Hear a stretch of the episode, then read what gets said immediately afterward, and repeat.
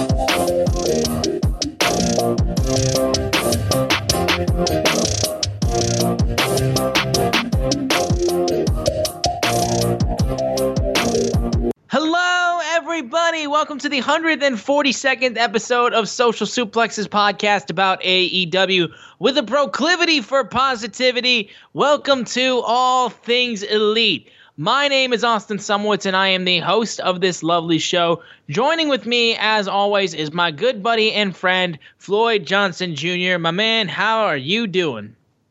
I am doing well. This is an amazing Thursday. Uh, just a lot of good, a lot of things, a lot of things going on in wrestling. A lot of good things going on.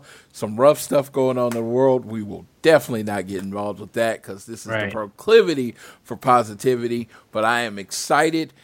Uh, we are. We watched Dynamite yesterday, and we are recording Thursday night, the twenty fourth, the twenty fifth morning for. Uh, you know, that means the next Dynamite in Jacksonville, Florida. Your boy Floyd. Will There you go. I will be there. I am so excited to get back to traveling. Uh, the last trip I went on to, it was Wrestle, uh, Royal Rumble. The Royal Rumble was my last trip. I did not enjoy that weekend at all. You know, because something else happened on that Sunday. I'm not going to talk about that. So, no, it was not a great weekend. So back, back home to Florida, and I say that loosely because I am an Oklahoman, pretty much bred. I was not born here, but bred. I've been here since I was three. But my home away from home especially over the last couple years, has been the great, beautiful state of Florida, spe- specifically Jacksonville, Florida. So I am very happy that next week I will be back in that beautiful city of Jacksonville and the amazing city of Orlando. And I will be seeing Galaxy's Edge at Disney. Oh, oh, man, Oh, I am uh I am pumped. I am pumped. I've had to deal with some stuff this year, so it's gonna be a much needed break from everything. Are you going to make a step towards uh, Universal, or is it just purely Disney for Galaxy's Edge? Purely Disney. Uh, Okay. ha- financial things happen. Can't make Universal happen. Fair enough. But uh, our, uh, we got a friend hooking up us up with tickets to Disney. We're gonna do Galaxy's Edge. We're gonna be there all day. We're gonna eat. Uh, I believe Tiffany's gonna make a droid. We're gonna do all. Are you going to make a lightsaber? That's gonna be like a play it by ear situation for me. I, I, I am. I like Star Wars, right? I feel like making the lightsaber is for people who love Star Wars. So Fair enough. Yeah. Yeah, I mean, Tiffany's always been. Uh, she's a big fan of the droids. That's her thing. So that's why we're definitely going to straight to create a droid, and I want to get on the Millennium Falcon and stuff Oh, like that. I want to do I want to do the good stuff. You, you'll have to tell me how Rise of the Resistance is. Uh, that ride I've heard so many great things about. So, Dude, um, I didn't even know it was right. Like I honestly am gonna discover most of the stuff just being there. right. I, I've seen a lot of things about it, and it looks unreal in how cool it looks. Is it like a Um, 3D ride or, or a roller coaster? No, I don't. It's not 3D. Um, it's it's it's a. uh, Okay, so I, I this is where you're gonna learn. I'm a bit of a theme park, uh, a theme theme park lo- lover, so I know like the terminology. It's a dark ride, so like it's a, it's one of those rides that it takes place inside of like just confined areas, and it's built stuff. It's not like 3D like Spider Man is in Universal, but it's a trackless dark ride. So it's got like digital graphing of like where the the vehicle moves. There's no track that it follows, so it's it's really cool. I've rode a couple trackless dark rides before. Like at, I think SeaWorld had one actually for like their penguins exhibit. It's actually really crazy how it works.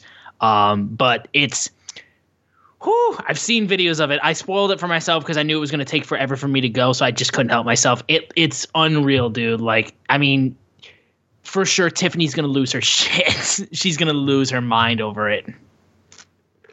yeah, it's gonna be a good time. Uh, I'm glad I get to be the one that you know make sure we get there. Uh, you know, she's dreamed about going, and I was just like, man, let's go, let's go. Whenever you know we need to make this happen. All right. Well, I definitely hope you have fun with that.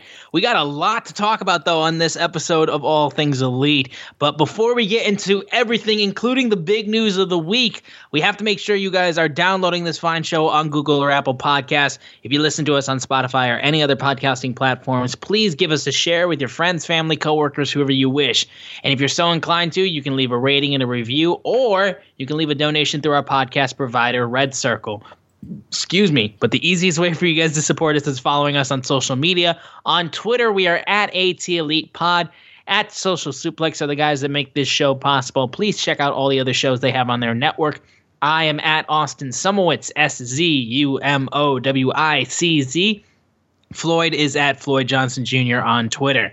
And the big news of the week was that on this episode of Dynamite that we will be getting into very shortly, they announced that Double or Nothing is indeed heading back to Vegas. It will not be at the MGM Grand Garden Arena, it will instead be at the T Mobile Arena, home of the Vegas Golden Knights. AKA the most toxic team in the NHL. Uh, regardless, uh, Double or Nothing will be coming back to Vegas, and AEW Dynamite and Rampage will be taking place at Mandalay Bay. I can't think of the name of the arena. It's named after a beer. No wonder I don't know the name of it. But AEW Do- Double or Nothing will be back in Vegas, and I can tell you right now, me and Sydney and absolutely trying to go to that. Um, I desperately. I mean, we've we've made every single Double or Nothing except for uh, the one without fans, and then the one that was the first show, first pay, AEW pay pay per view back with fans. So I am. I really want to go to this show. Um, so I'm. Uh, you can definitely expect to see at least me down there in Vegas for that show. Um, but yeah, no huge announcement though for Double or Nothing, and uh, tickets go on sale, I believe, next Friday for the shows. So, there. This is good and bad. Vegas, baby. Me and my wife have always said we were going back to Vegas when uh, for Double or Nothing. We had already said it. I literally already have the hotel booked for Vegas, and it, and people are like, like, how'd you know? I'm like, it's Memorial Day weekend. and It's in Las Vegas. I mean, that's what it's gonna be. And then they announced it yesterday, and someone's like, huh. I was like, I told you. But in true AEW fashion, I I love this company. You no one, not a lot of people love this company more than me, but they choose the most in fucking convenient times to put tickets on sale. 10 a.m. specific time, Friday, March 4th, which we all know means there will be a pre sale on Thursday, and that's the real on sale. The Thursday pre sale is the real on sale.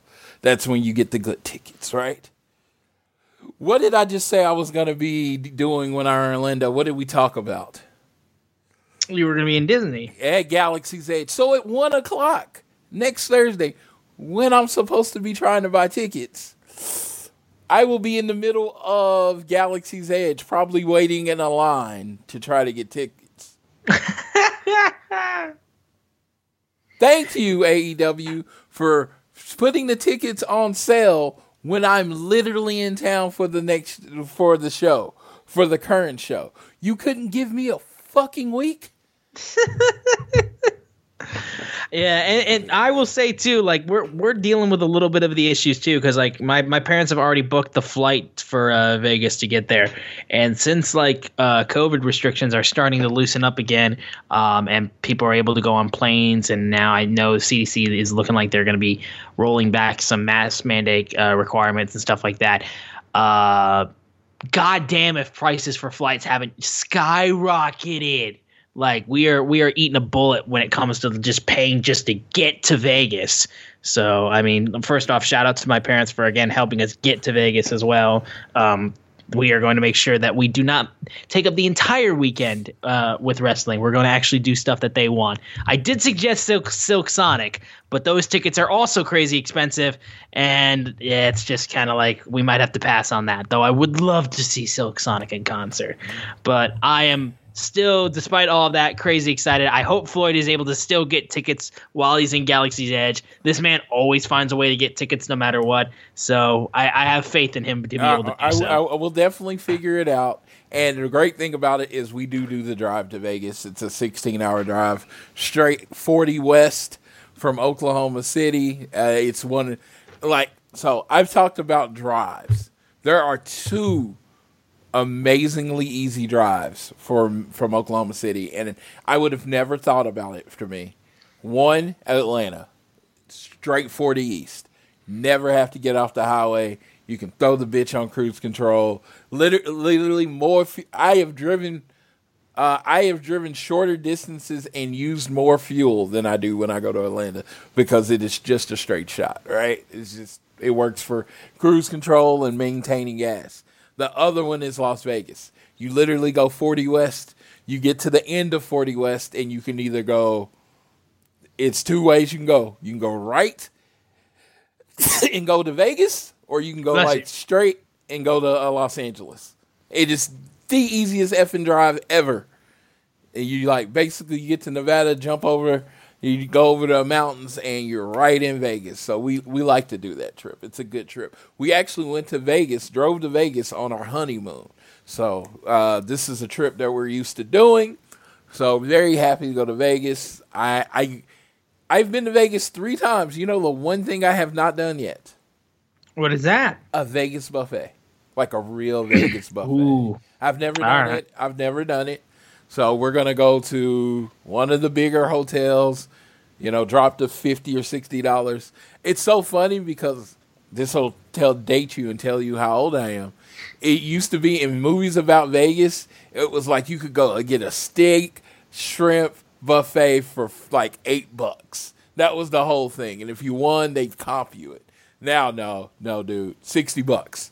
They, they, it's gonna be, it's, it's the cost of a meal. It is, you, you're, you're paying for your steak and your shrimp and your filet mignon or whatever they have on the. Oh, buffet. yeah. But I am very excited to try it, and I'm gonna do it on a night after I'm done with everything, so I can get so full and I can just go home and lay in my gluttony. All right. Well, that that'll be a fun time. I'm sure of it. yes, I'm hoping they do something big. Uh, like you know, there's this word that's been going. Uh, there's this name that's been going around, spoken in hushed tones for the people that got to experience it, and with nothing but love and revelry. It was this thing called Starcast. Oh yeah.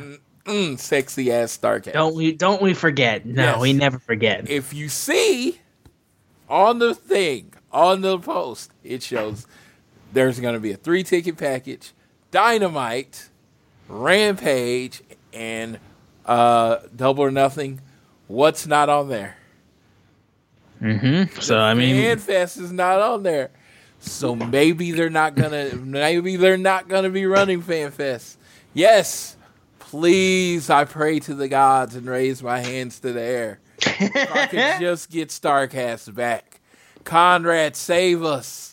I, I, I respect everything AEW does, but good lord, Starcast was just a different experience. It was so unreal, dude. Like it's so crazy to think of how long ago that time was. Uh, dude, I call it a wrestling convention flea market. It was just beautifully done. So yes, I am putting it out to the world with a whisper.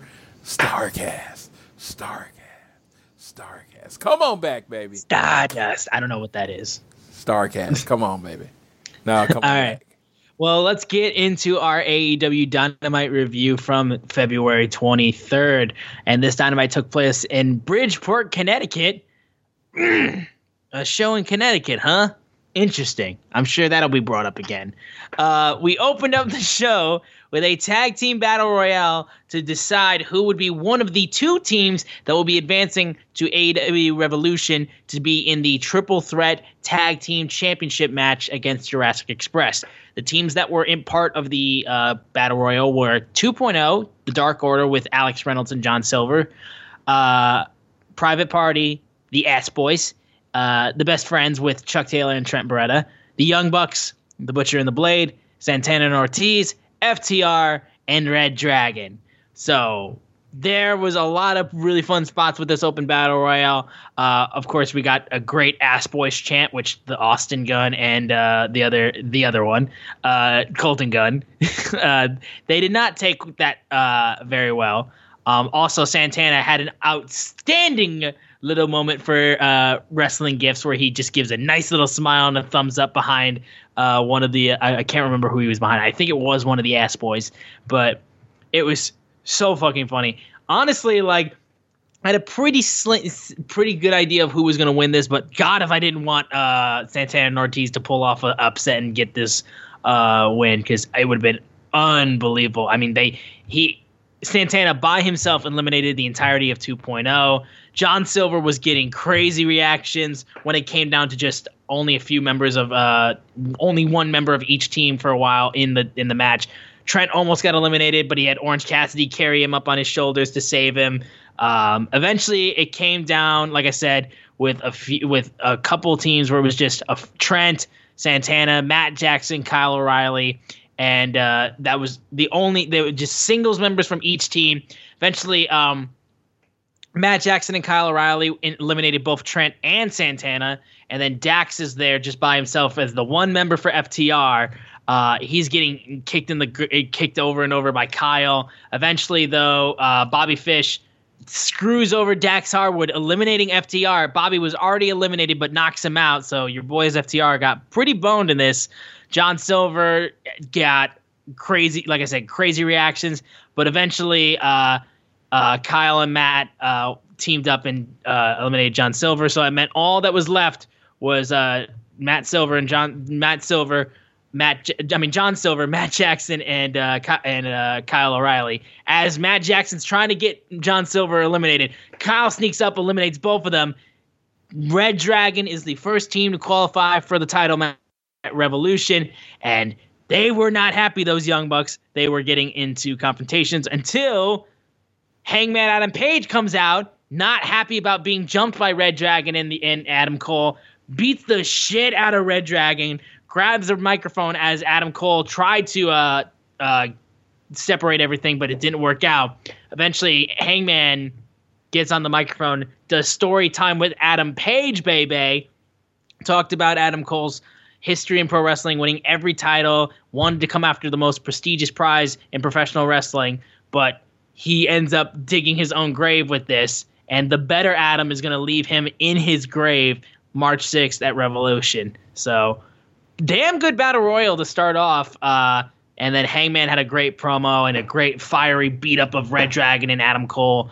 Um, I'm so happy for this title match, and I'm so excited for how it's going to be. I'm jealous of the people that are going to Revolution to see Adam Cole versus Adam Page. I think it's going to be unreal. Uh, but this was this was really great to start off the show.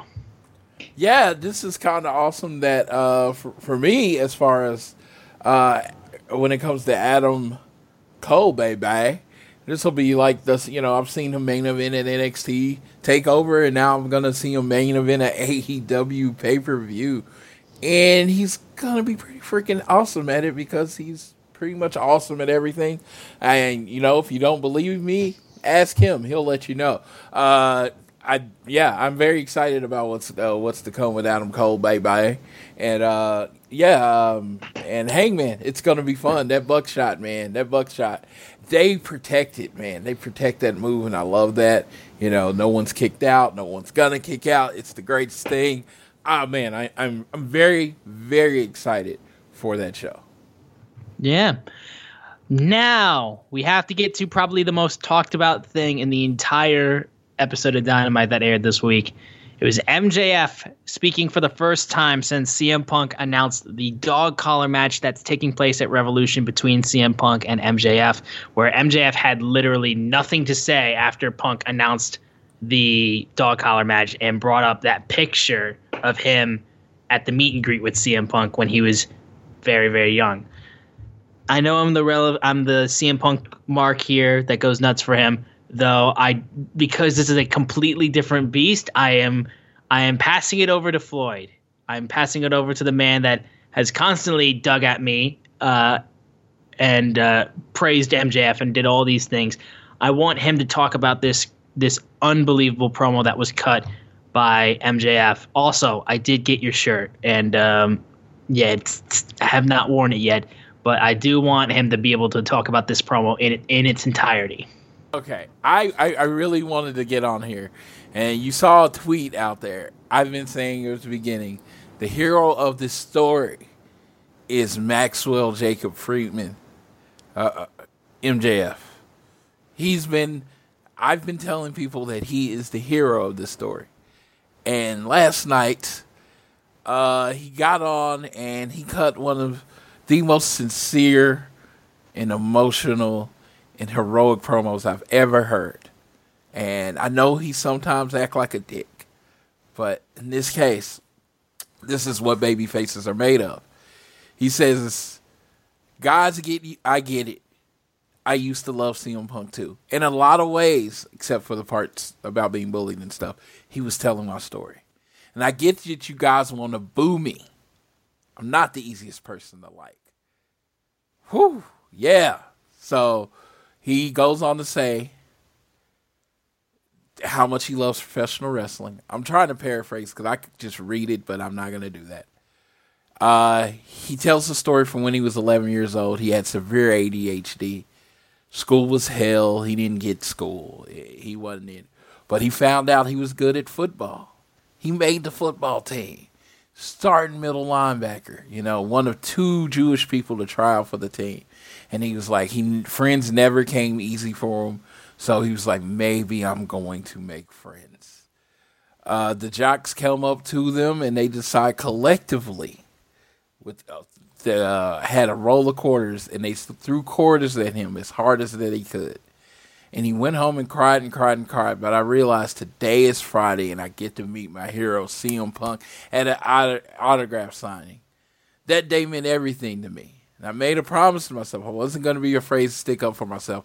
I was going to become the best in the world. Fast forward 2013, had football scholarships coming for me, but I didn't care. I just wanted to be like CM Punk. January 4th, 2014, CM Punk left him when he needed him most. When I believed in you, you left us. You left us all that's when I realized if, if the best in the world couldn't do it, how could I? So I packed my bags and went to college, then buried my dreams. Whew! I, you know, I made a promise to myself that that day I would become the best in the world in spite of CM Punk. I made a promise that I wouldn't be a gutless coward like CM Punk.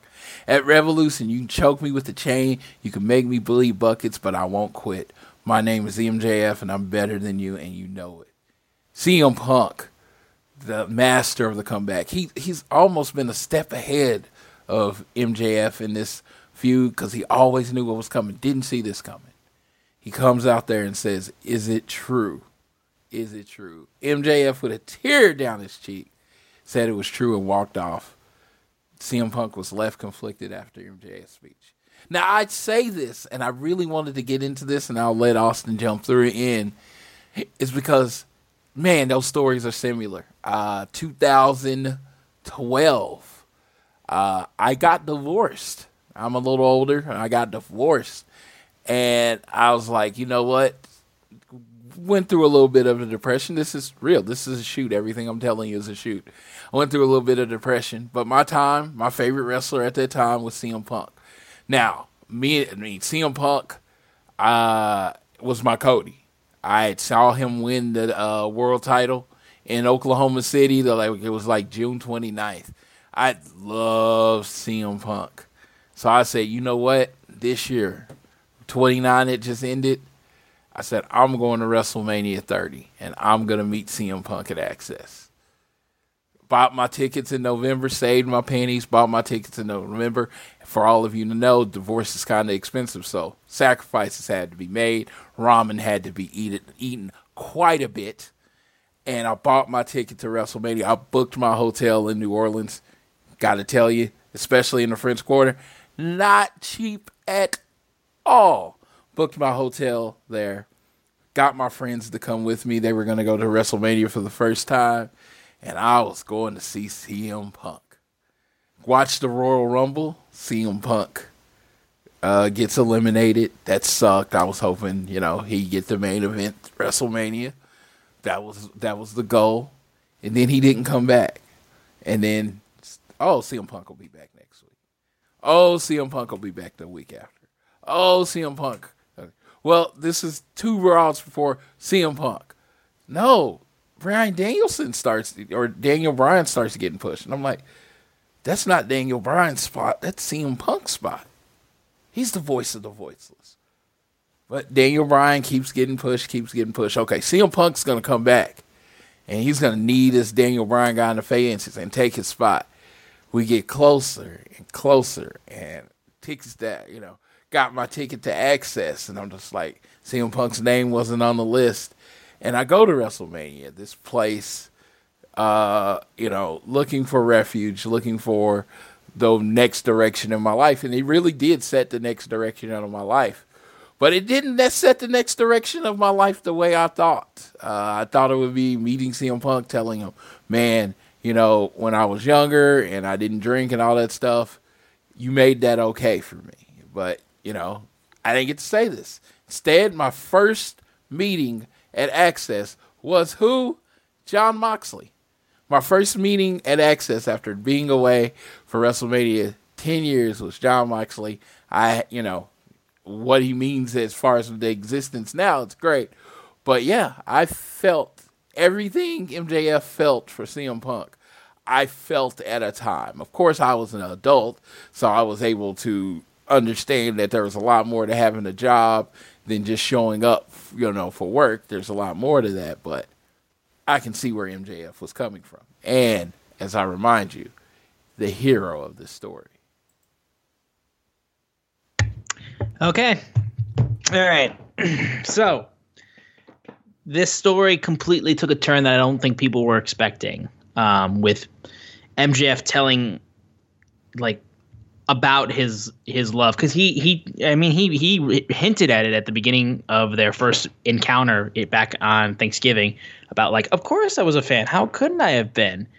But um, as as it went along though um, he said like he, the more and more it got he like you you just saw him keep digging at Punk and digging at Punk. But then he you saw you saw little fan Max here like come out here. And honest to God, dude, this promo was unreal. Like he gave it everything he had for this promo. Um, and like again, like talking about getting those roller quarters thrown by his his teammates for this football team that he tried out for, and he finally he he made the team. He's like, I'm finally gonna have friends, and they throw roll of quarters at him and say, "Pick it up, Jew boy." And he's just a mess because of all of this. And honest to God, dude, it's like you hear everything. And again, like he, we all talk about when he left in January, and there's. I always talk about how like I had grown to accept the fact that Punk would never come back to pro wrestling back uh, years before um, the rumors of the AEW return. But I mean, there was that period between January and Thanksgiving of 2014 where I didn't know what the fuck was going on, and I was just out here being like so confused and just not knowing what what was happening.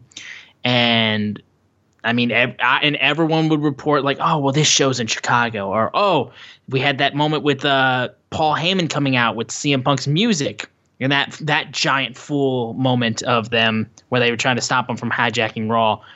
And I was like, well, Paul Heyman's mentioning Punk, so that means like he's got to come back to get back at Paul for this whole situation. And then again, month after month after month, and then eventually we got the pipe bomb. Uh, well, I guess not the pipe bomb, but just the the podcast with Colt Cabana where we learned what was the whole reasoning for it, and I understood exactly what he was saying, and I understood why he he did what he did and why he left.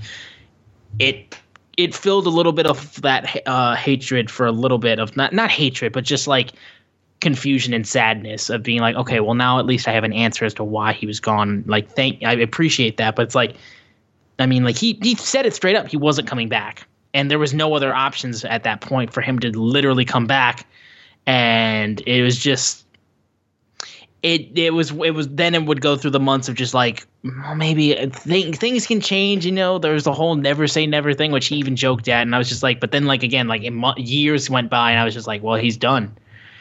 But i mean again i i get the whole the thing that he was pushing for and again this it it like i got it got to me just watching it i was just like god damn man. Because again like i I had dealt with again, and I'll get I'll get personal a little bit on this too. Like I had family members who had extended family members who had severe trouble with alcohol and smoking addictions, and I it, it, it hurt watching it. And then I saw this guy CM Punk who prided himself on being straight edge and used it as his calling card and would just stand up to anybody who stood in his way and told them off and just was like never back down from anything. And being a a scrawny kid from like not even from Flint. I'm in a small town, Davison, just outside of Flint, so I wasn't even in the bad areas or anything like that. Uh, I was in a pretty well-to-do place. Um, but seeing this kid from the inner city of Chicago that just did all this, I I took to him. I genuinely did. Um, and it was just seeing this whole promo, man. It's like now, of course, like my CM Punk brain is going like, this is a lure, this is a trap. He's going to turn in on him and just completely fucking flip the entire script. But I mean, you can tell like, like he MJF took from Max's real life from that. Like I don't see any of that being a falseness of him making shit up. Like I feel like he genuinely took from his real life problems and took it into the storyline and used it as a real change in the story. I got nothing but respect for MJF for cutting a promo like this. It's very revealing, it's very honest, and of course, like while it's going to lead to MJF doing MJF things to Punk, like leading into Revolution, this promo itself, like if MJF wanted to do babyface stuff, he could. He, I think he genuinely could. It would take a lot of effort to remove all of the baggage that people already expect with MJF. But if he wanted to open up his career and be a babyface, he could. And I, I mean, dude, it literally. Even his mom tweeted out that he was proud of him for that promo. And his mom and dad have actively separated themselves against MJF because of all the awful things that he's done in his career. So when his mom is even being like, "I'm proud of you, son," I'm just like, "Wow." Like that promo was something special. And I know a lot of people are talking about like that's got the chance to be one of the best promos of the year in wrestling and I I can understand it. I just love this this completely different change that they've gone with the story that people were not expecting. And I again it just makes me so excited to see cuz I expect Punk to try to speak to Max directly and that's when just the switch will hit and then MJF comes back and just does what MJF does. Or I could be wrong. I could be completely wrong, but I'm very intrigued to see. This is by far the best story that AEW's got going right now. Like, not a question. Like, Adam Cole and Adam Page has got me crazy hyped as well. And the tag team title stuff is fun. But in terms of stories, this is like nearly perfect. I can't think of anything wrong with it. It was so good. It was so good. Yeah, another level. Uh, AEW storytelling. I am looking forward to being at this match. It is going to be crazy and physical and violent, and both of these people have this affinity for Roddy Piper, and this was his match. I mean, I, I, I'm a big Cody fan as anybody, but this, this is Piper and Valentine's match, and I just think it's going to be every bit as bloody and disgusting and uncomfortable as the original match. So I'm looking forward to it. Absolutely. We then moved over to the tag team match between the Kings of the Black Throne, Brody King and Malachi Black, facing off against Death Triangle members Pac and not Penta El Zero Miedo, but Penta Oscuro. And which is the, again, we got to see the dark and violent side of Penta coming down. He had a shovel in hand. Shout out Alex Abrahantes, who was going in, playing the role that he was told to play. Um, this was a crazy good match. These guys did such great work. Brody King is outstanding. I'm so happy he's here. There was just spot after spot. Um, the I especially loved you you see Aleister Black I mean uh, excuse me uh, Malachi Black out to the outside and he's preparing to come inside off of a blind tag ready to spit the mist at Penta but he covers his mouth and then he's just he's choking on the black mist Penta goes for the roll up gets the win and he's like choking on his own mist but then Brody King then jumps Penta Oscuro after the match or Es Oscuro one of the ways it's pronounced I again my apologies but they go after Penta and Pac. Malachi Black eventually gets the shovel in the ring. And as they go to slam that shovel onto Penta, the lights turn out. And Buddy Matthews appears in the ring and he stares at Malachi Black. But then eventually he goes after Penta and Pac just with an absolute fury. And then he commands, he's commanded by Malachi Black to smash Penta's face in with the steel chair. And he does and we have the newest member of the Black Throne. We have Buddy Matthews, who is now all elite.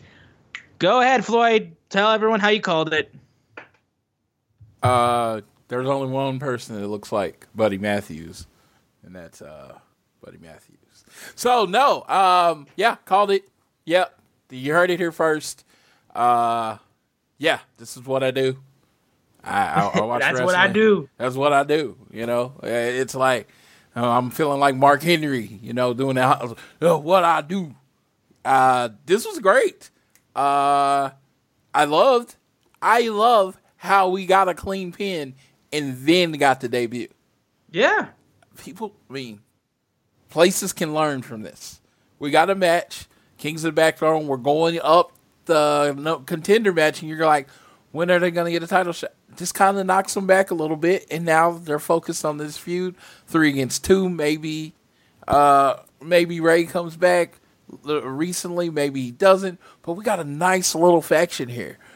If there's a backstory to it with Buddy Matthews and uh, Aleister Black or McCall Malachi Black. Malachi Black and Brody King are the tag team champions at a different company. It's like it all works there's it works on so many levels.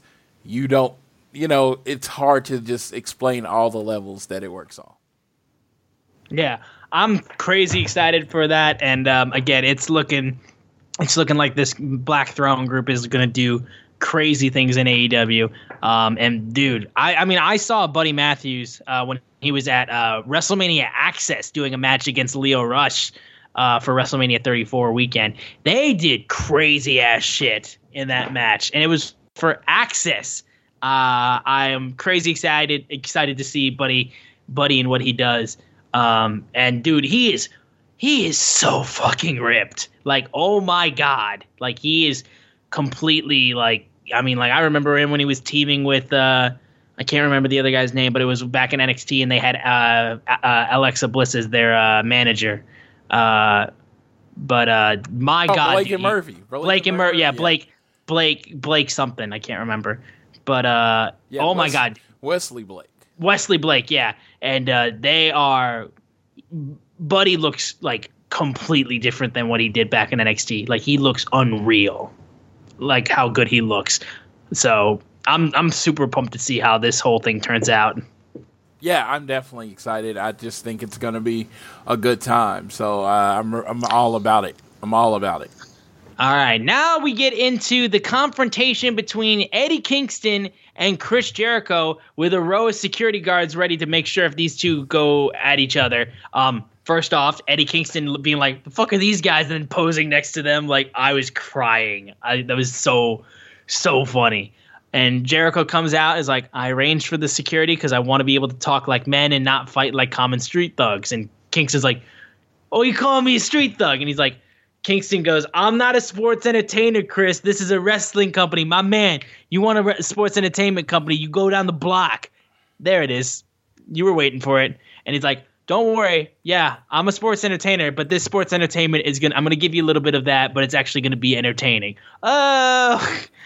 And he goes like, "Listen, when I Jericho goes, when I first heard about you coming to AEW, everyone was so excited, and I was just like, who the hell is Eddie Kingston? I thought they were talking about Eddie Edwards.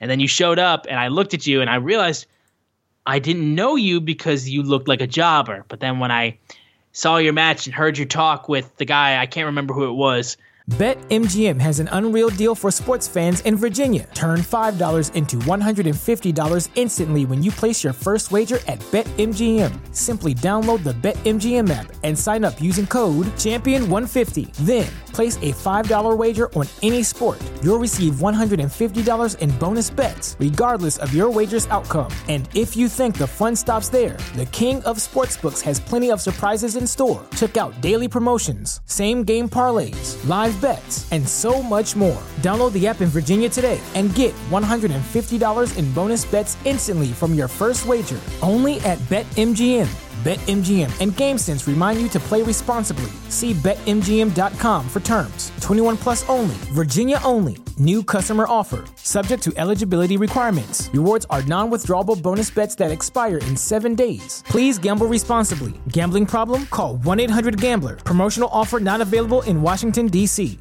Ha. Uh, I told you it wouldn't be long before you became a huge babyface. To Kingston's response was, "What's a babyface?"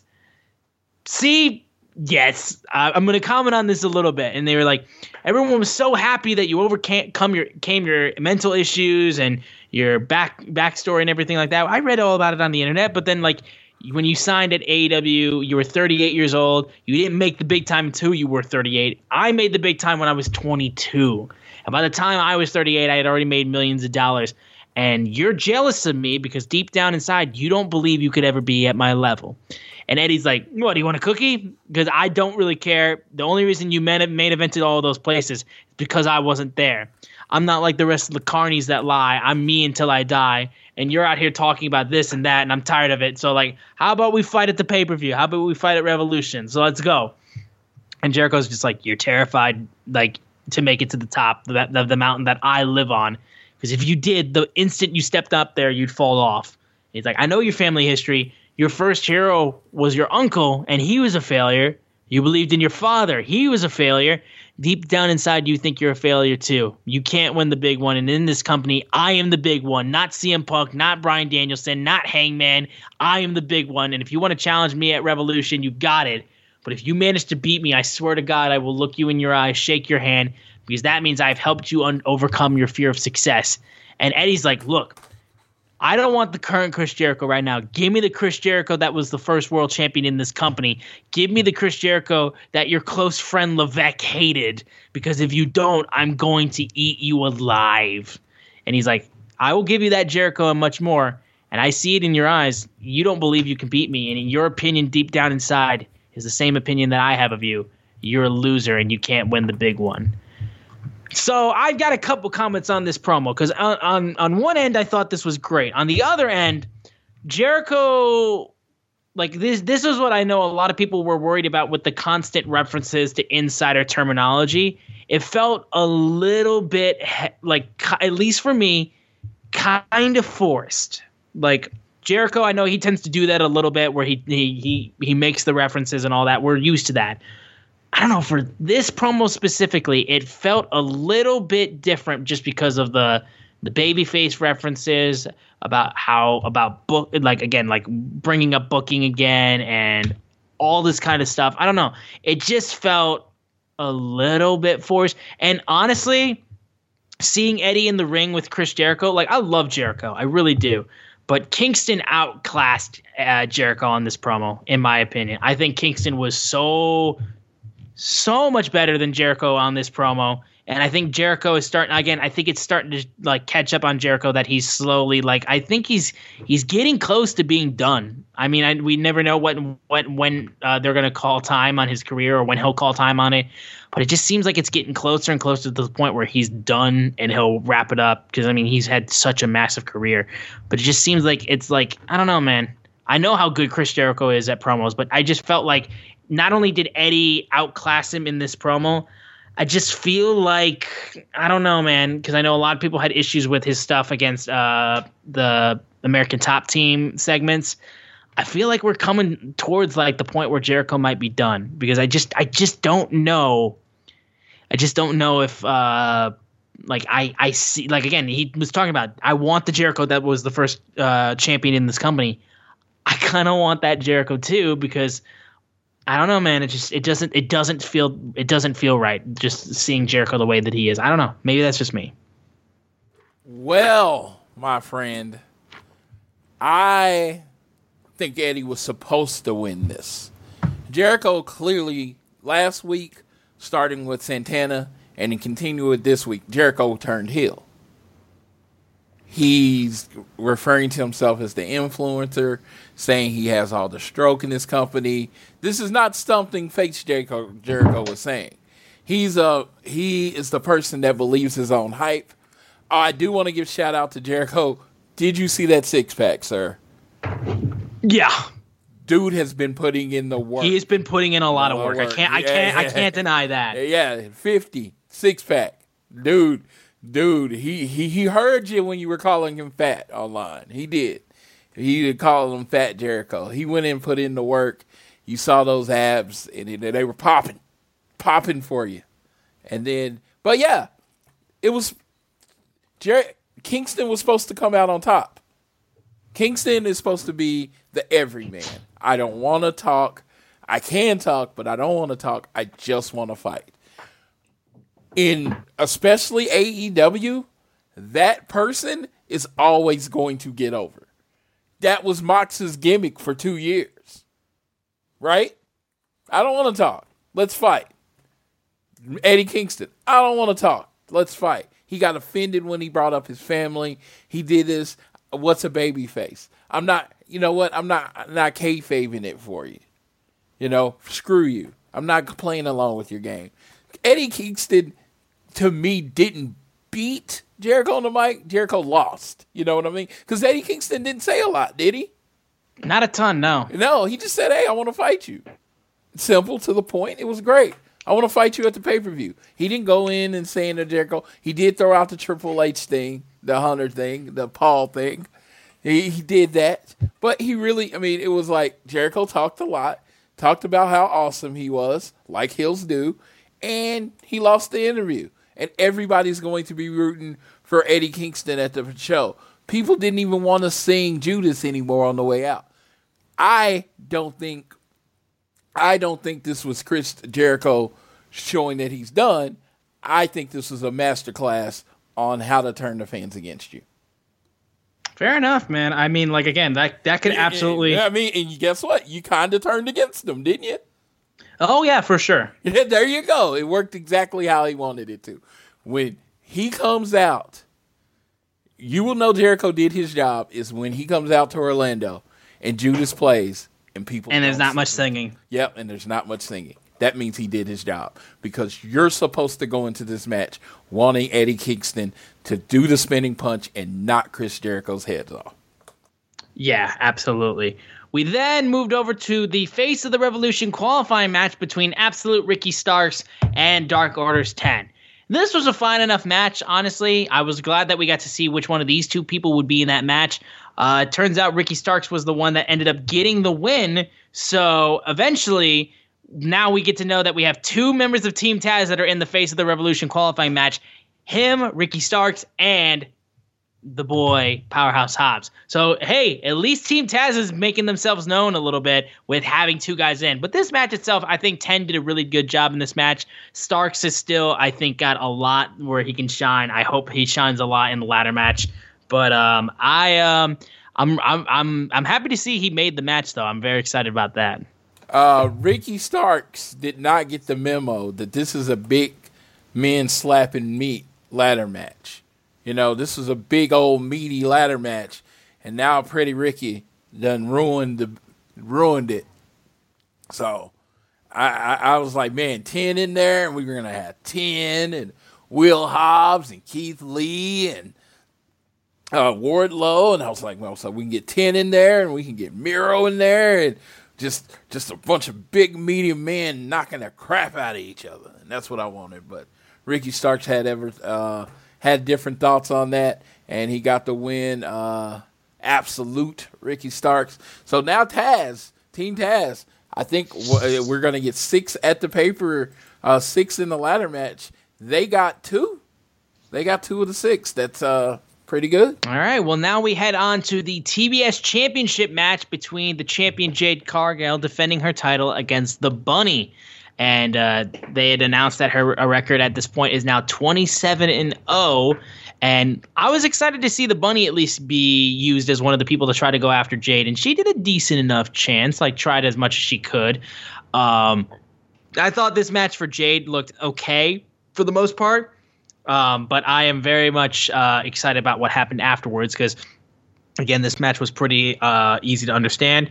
Um, I especially loved though how Aubrey Edwards both ejected Sterling and Hardy uh, getting Matt, both of them out of there. Eventually, they both had uh, Brass Knuckles and the TBS title, waiting to see which one was going to make attack of it first.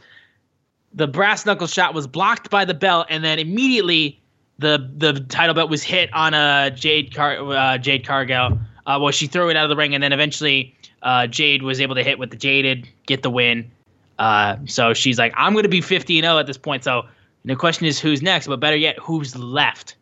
And that's when Ty Conti comes out with a mic in her hand. And then she's like, I'm not just next, I'm the one who's going to beat your ass. Charges, they start going after each other.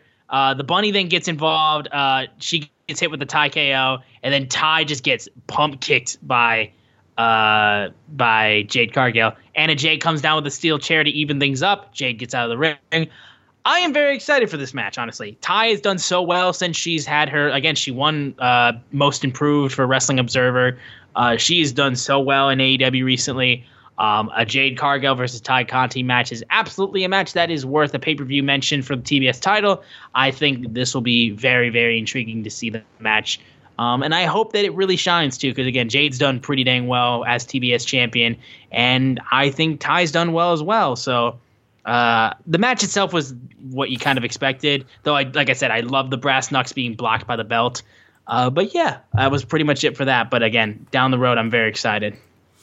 Same complaint that I have a lot of times, and so it's just going to be playing the uh, same song again. I would have liked Tay to be heated up. I watch Dark. I watch Dark Elevation. I do. I would have liked to see her get some single wins on that show. Say she's on an eight or nine match winning streak that's why she's earned the shot at uh, Jade. I know they're kind of doing the open challenge thing, but if you were doing more wins, I would believe Ty could win in. Uh, I, I would believe Ty could win in Orlando. And I ask you, I ask you, being honest, Austin, do you think there's any way in hell that Ty's going to win in Orlando? No, no, no, no, no, no, no, no. They've done nothing to make you believe it, and when you take my suspension of disbelief, I'm, it's not going to make me excited about this match. It's like I love Ty. I think she's an amazing wrestler. Love Jade, of course. I love Jade. Uh, think she's an amazing wrestler, but you have to build the story. It's just you just can't throw a title match on a pay per view and say let's go. Sure, Thunder, especially when your counterpart is Thunder Rosa and Britt Baker. Right who has like a year and a half long story that's being told, and it's like, oh, I just decided I wanted to fight you.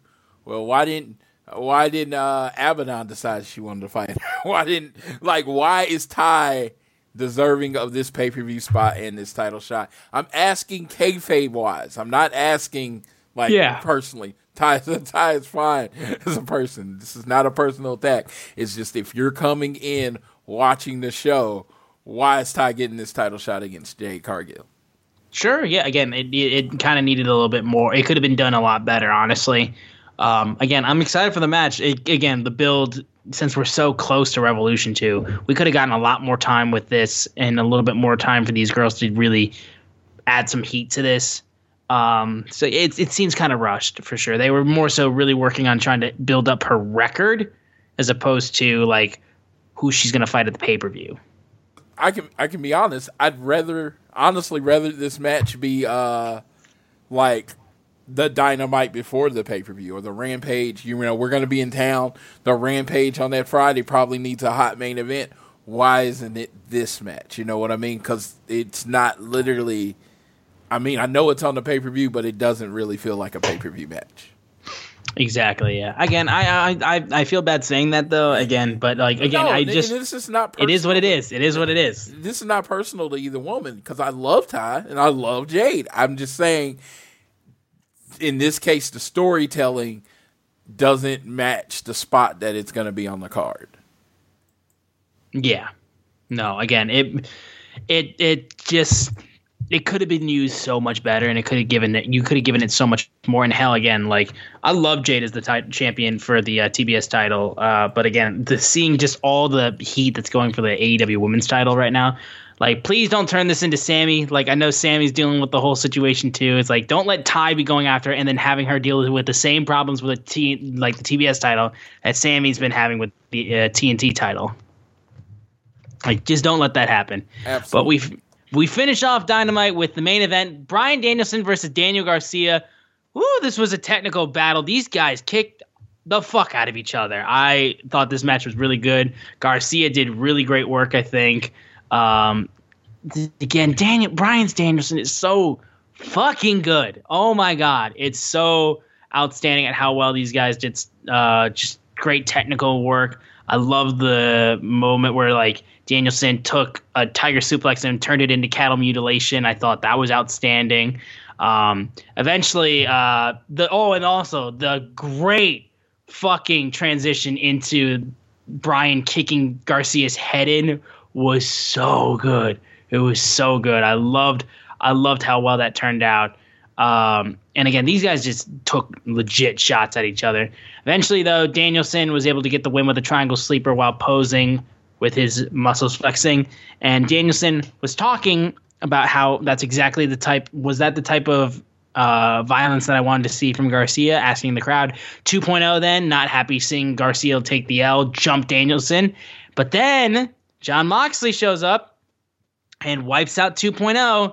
Daniel Garcia tried to get a chair and uh, use it on Moxley, but Danielson stopped uh, Garcia. Eventually, after the paradigm shift was hit on Garcia, they stare down, and Danielson was like, So, in order for us to fight together, we have to bleed together, right? So, you want a match at Revolution? You got it, but don't be surprised if you're the only person bleeding. Oh my god, I'm so fucking hyped for this match. Like, dude, Revolution is stacked. It is stacked. Uh, yes, it, this is. thi- I mean, it goes to the whole idea of only having four pay per views a year. You know what I mean? I mean, just you can really put a lot of effort into pay per view, and it just matters. Every match on this mat uh, card, you know, has the ability to steal the show. It's going to be just a really stacked pay per view, and they often they did again randomness. The six man match. Did we talk about that? That they just threw in there? Oh, the six man match? Yeah, the one that was thrown in there uh, really quickly. Yeah, no, we have not talked about that. Yeah. So other than that six man match, which literally looks like you like you know you got the family and there's like everybody in the family is like five seven. Then you have that junior that's like six four or whatever. Well, it'll be the opposite of that. This match is a bunch of matches. They got a bunch of six four matches, and then you got this five six match come in, and it's like, are you related to the other? Why are you here? That's what that six man. I'm like, I'll never turn down a chance to see Sting and Darby Allin. They make sense. They go together. Even CM Punk wearing the face paint, they go together. What the fuck is Darby? Allin? I mean, wh- why Sammy Guevara just beat Darby Allin? Why are they teaming up? Uh huh. Yeah, and Andrade, Matt Hardy, and uh, Isiah Kassidy. Did they just put names in a fucking hat? Yeah, again, it was just. Uh, uh. Like, I, I, I was like, what are we doing here, dude? like, so this is the this is the pre-show. This is gonna be on the uh, Right. whatever it's Buy-in. called. But but you know it's not gonna be on the buy-in because it's fucking Sting, and Sting doesn't go on the buy-in. You don't go on the buy-in, yeah. Yeah, so I don't know what's gonna go on here. I just I had to point that out. It's just it really doesn't fit. One of these things is not like the other. It's Mm-hmm. eh, whatever whatever phrase you want to use, then this goes with it. You know what I mean? I mean, like again, yeah. I people will be excited to see Sting and Darby and all that kind of stuff, but like, man, if there was a match that was just like not again doesn't fit with everything else on the card, it's it's definitely that match. But regardless, I thought this Dynamite had great, like some be- insanely great moments. Like again, that MJF promo, the battle royale was really good. Uh, like I said, the confrontation about Eddie Kingston and Chris Jericho's got me intrigued, if not like a little bit uh, concerned for Jericho, at least how things go. Um, and then the Danielson Garcia match was really fucking good as well. Uh, there was a couple other things that were like eh for the most part, um, but other than that, it was a pretty solid Dynamite, I think. Yes, I really enjoyed it. I thought it was a home run of a dynamite. It was like a dynamite that didn't have a lot of heat coming in. The promos on it, uh, Eddie and uh, Jericho segment. You look at MJF's uh, MJF's uh, amazing promo, the tag team battle royal. There was a lot of good matches on this show. It was a solid show. Didn't feel like anything slowed the show down. Yeah, so I, I, I definitely think there was a little bit of stuff uh, could have been done better, but for the most part, yeah, solid dynamite. But we'll get into AEW Rampage Slam Dunk, which aired at the special time because of All Star Weekend, because they had to see my boy Cade Cunningham win the Rising Stars MVP trophy. Let's fucking go. Um, but the show opened up with Adam Cole Bay Bay going one on one with 10 of the Dark Order. Um, this was pretty good, honestly. 10 did a damn good job in this match. Uh, Adam Cole, once again, did very good in this match as well. Eventually, though, Aubrey Edwards, uh, she gets knocked. Uh, uh, well, Adam Cole gets uh, pushes himself into Aubrey Edwards and uh, is able to get a low kick to 10 and then hit that th- uh, boom knee eventually, get the win, still setting his sights on um, Adam Hangman Adam Page, and that's when Red Dragon celebrated after the match. This was all right, I thought. Again, I I, I thought I think 10 is really good, honestly. Um, and I I just wish that like the Dark Order had a little bit more stuff going for them. They've kind of like I said, um, they had so much stuff going for them, like in the feud with Kenny Omega and Hangman. But now with uh, Ken, uh, Hangman doing stuff with Adam Cole, it's like he they've kind of faded into the background for the most part. Johnny Hungee's still outstanding, and like um, Dark Order is still enjoyed. But like other than like I said, other than Johnny Hungee, I don't think they're as um, over as they were in the original feud. Um, like again, you've got uh, being the elite where they still shine outstandingly, but regardless of that, like it, it just feels like they've taken a bit of a step back where it's like not as bad as when they were fighting amongst each other, because again, that was used to buy time until we eventually did get the match between Hangman and Kenny. But it's it's a bit of a step backwards still because they they're just not they're not tied in well with Hangman to the point of like it's just kind of tacked on for the most part. Completely agree. I can't add anything to that. I completely agree. It We then had- on. Yep, and like I said, we then had the Face of the Revolution qualifying match between Dante Martin and Powerhouse Hobbs of Team Taz. This match was really good. Honestly, these two guys do really good work against each other. Dante Martin is still outstanding. Shame that he's not in the match, but Powerhouse Hobbs being there, like again, big meaty man slapping meat, uh, was so fucking good. Uh, eventually, though, as uh, Hobbs uh, Dante was off his feet. He got knocked off. By, he knocked off Hobbs with a drop kick from the top rope, but eventually Hobbs just spine busted the hell out of Dante Martin, and Hobbs got the win. And again, I'm excited to see what these big men do in this ladder match. Because again, again, it's like, do we not realize what type of match this is? Dante Martin, like you didn't want to put this man in the ladder match. You wanted to put Powerhouse Hobbs. Okay, I'm expecting ladders to be broken at this point. Um, I'm excited, dude. Like again, T- uh, Powerhouse Hobbs gets a huge moment with this, and Dante's great. Again, he'll he'll work his way back up there as well. But um, I, I I thought these two guys they work really well together. Honestly, they just do. Dude, so I love this. If you look at the lineup, of course, Keith Lee's new with the company. Can't really talk about what he's done in the past. But you have Wardlow, who is basically a sidekick. He's actually going to get his chance to uh, shine in a pay per view. You got uh, now Keith, uh, Hobbs, who's normally a sidekick, he's going to get his chance to shine on a pay per view. So they are literally face of the revolution. The idea of the face of the revolution being like a new star. They are, it's a bunch of kind of new people in here. You know, Ricky Starks has been pretty established, but I'm just saying, you look at the people that are in it. It, it looks like they are giving giving the young guys an opportunity. Yeah, no. Again, I'm I'm really excited with these opportunities that guys that we weren't necessarily expecting to get um, really get a chance to shine. I think that ladder match is going to prove to be outstanding. Um, and then then um, moving off of this match, though, we got the five minute rookie challenge for my girl Serena Deeb facing off against uh, Angelica Risk. Um, Serena Deeb, though, just literally didn't even have to look at the clock. Uh, just completely was toying with her and eventually was able to uh, powerbomb Ang- Angelica and then wrench back with the Serenity Lock, getting the win, continuing to just shine as one of the best heels in the women's division. Um, again, the rookie challenge, it is what it is in terms of like a match. You're not getting anything outstanding with it, but in terms of like really showing Serena Deeb of how full of herself she is, of how great of a wrestler she is, it works really well. I just want to know what the hell this girl's going to be doing at possibly at Revolution because hell, dude, you want somebody that can put on a really good match that has heat to it, you get Serena Deeb in it. That's just what you do. Yeah, absolutely. I completely agree with that statement. Uh, she she hits uh, all the time. She is really good. She uh, she is one of those people you can always put in there, and she's always going to step up.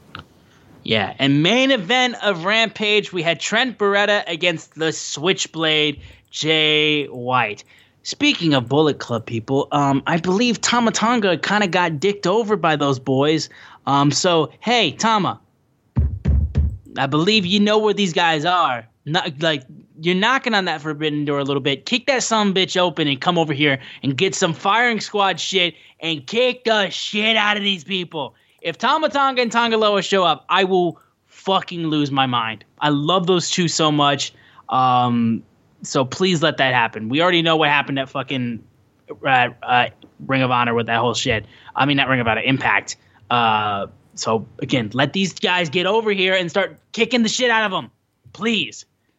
But uh, getting into the actual match, JY and Trent did some damn good stuff. Eventually, uh, there was a great suplex that took place. JY took Trent over the top rope and out of the ring with a super with a superplex uh, and it just landed on the floor. It hurt like a motherfucker. There was a Tanahashi mocking by Jay White where he just decided to play the air guitar, which was insane. I was like, okay, so we're referencing Tanahashi now. Okay, fine, why not? Um, these guys really did some great work in this match. They were trading elbow strikes. Trent got a nice drop kick on Jay that knocked him out of the ring. Um, and uh, there was a super suplex onto a chair done by Jay White, getting really vicious in there. I especially again like the New Japan references in there was great. Um, building up how Jay White was a Grand Slam winner in New Japan. Um, eventually, though, Jay White though uh, was able to counter strong zero, hit the Blade Runner, and get the win. Um, and yeah, it was a damn good match. And then you saw Jay White getting stared at by Orange Cassidy Oh my God, Orange Cassidy versus Jay White. I'm sorry, what? If you even try to tease that, I'm not. I'm not prepared for that possible tease. Put it on the pay per view. Do it. Just put it on the pay per view. Do it. Do it. Don't be a coward. Do it. Yeah, but hell of an ending of a, a, a, uh, rampage though. I loved this match. I thought this was really good, and just the thought of Jay White and Orange Cassidy just makes my mind run wild with excitement. Yes, it's going to be uh, a great time. Uh, yeah, Orange, Orange right now just not on the right now it's not on the show, so we'll you know we'll see where that goes from now. Yeah, but forward. um, again, yeah, I'm I'm looking crazy forward to see what they decide to do with him. But that was AEW Rampage for that from the previous week. We're going to talk about our preview for the upcoming Rampage that will be airing tonight we have Britt Baker and Thunder Rosa having their contract signing for the women's title match at Revolution. Orange Cassidy is going to be facing off against Anthony Bowens in a Face of the Revolution qualifying match. Serena Deeb is once again going to have another five minute rookie challenge. And then we're going to get Sammy Guevara versus Andrade El Idolo. Um, now, I am that, like, again, that Sammy Guevara Andrade match I'm crazy excited for. I just want Andrade to be like I want Andrade to be so much more than he is right now. Honestly, I just want I want I want him to really shine in this match. Like give them a significant amount of time. Like this this would be your main event match for Rampage.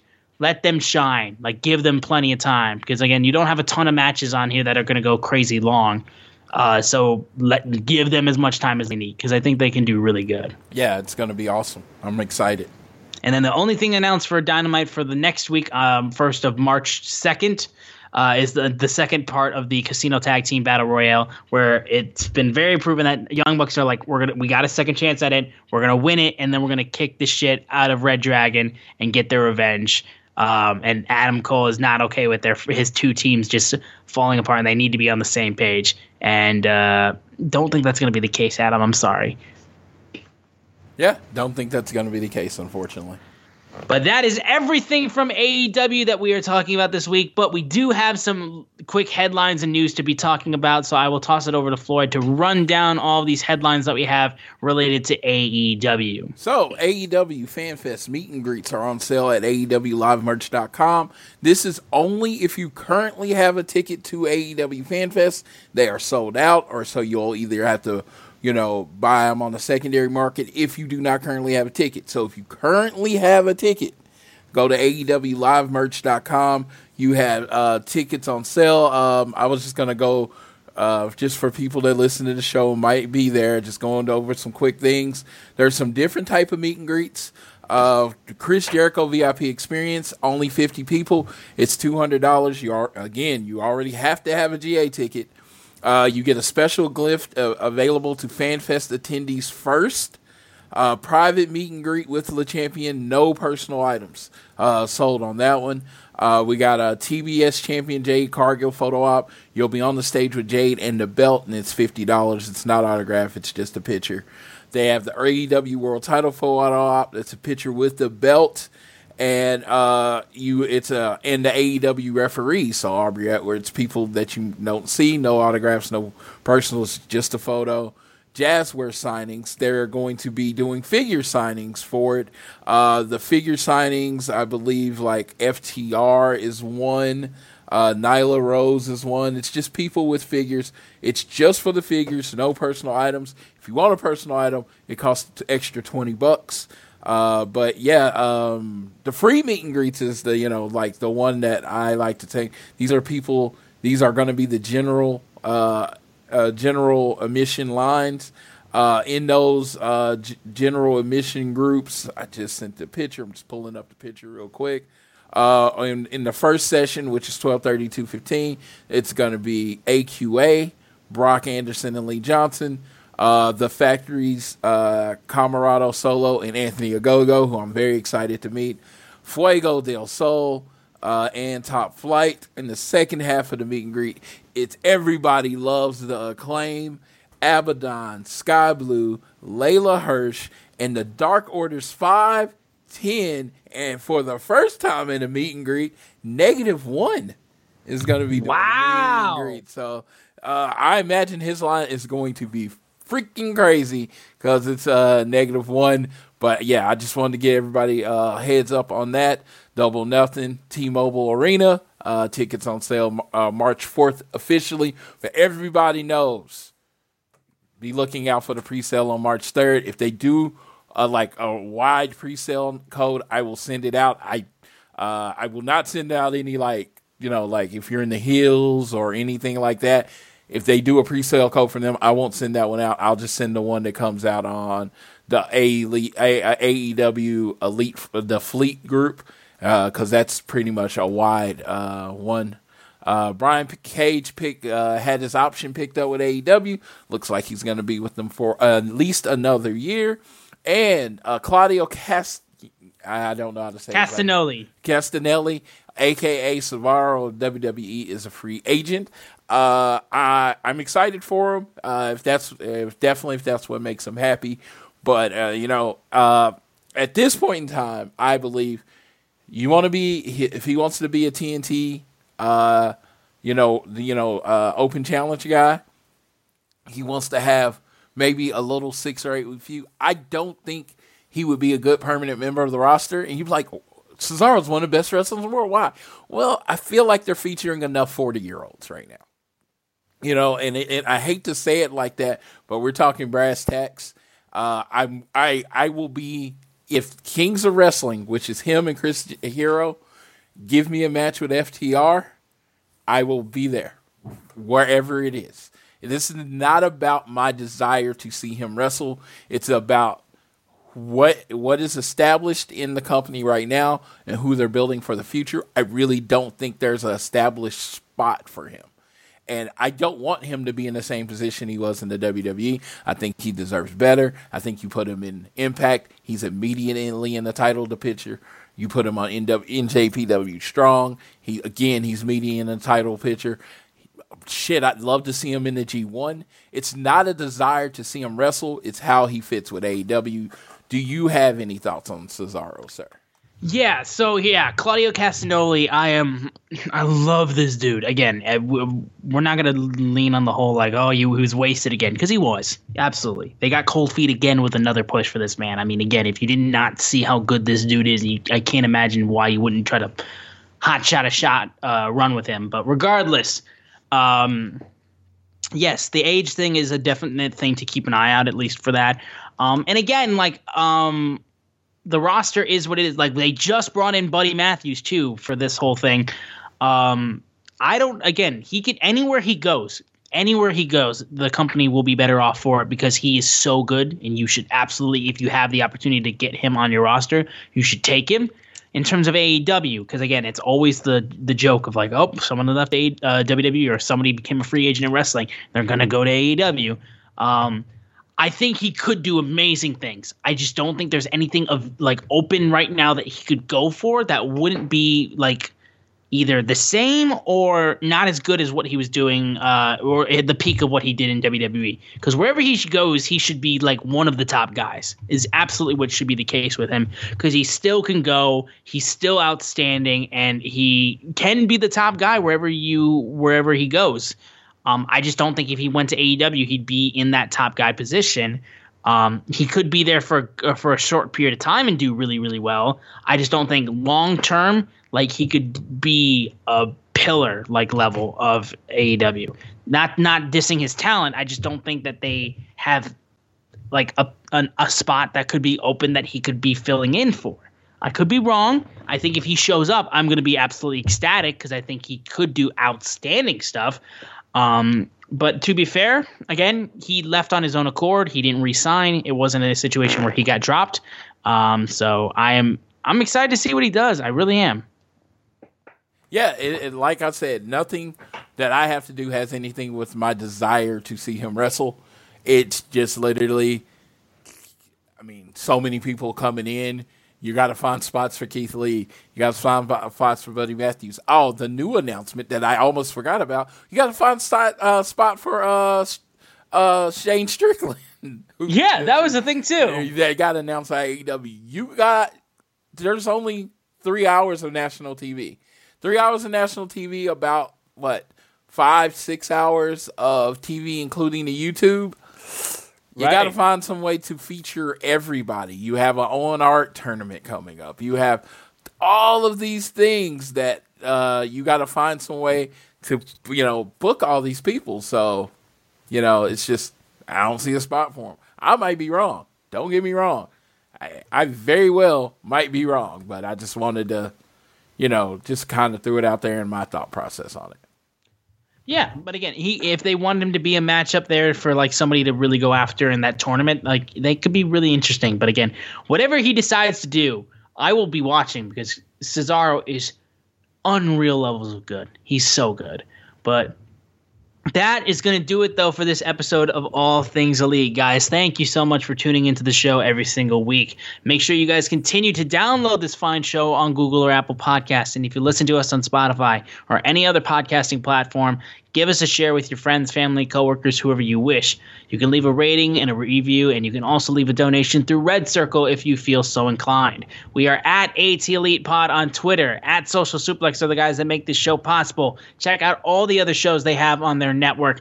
I am at Austin Szumowicz, S Z U M O W I C Z Floyd is at Floyd Johnson Jr. on Twitter. And I'm going to go ahead and pass it over to my friend Floyd so he can take us home for this episode of All Things Elite. Hey, we are getting through the end of February. Hope everybody's enjoying the programming and uh, for enjoying us.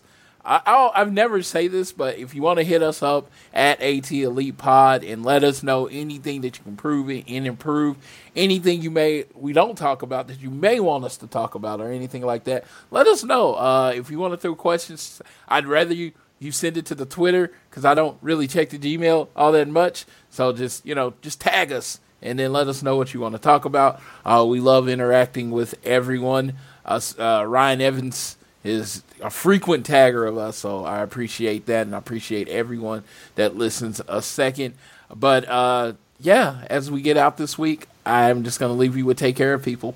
Uh, it's you know, it's, you don't know, you know, it, it not bringing it down, but you don't know how long you got with everybody. So tell them you love them, tell them that you're there for them, tell all the things that it seems weird when people tell other people. Tell them it, it won't hurt. It, it all well, it might be uncomfortable for a second, but they'll get used to it. I I tell my male friends that I love them all the time, and it's the weirdest thing for them at first. And then if I don't say it when I get off the phone, they're like, "What the hell is that?" So believe me, they get used to it. But yeah, I I uh, as I've gotten just a tad bit older in life, I've just been like I remember all the stuff I wouldn't say when I was young because, you know, I was like nervous or embarrassed or whatever. And screw it. You got one of these, live it, live and love hard. So, with that, I leave you with the way I always leave you. Whether it's home, work, or school, always do your best to be elite.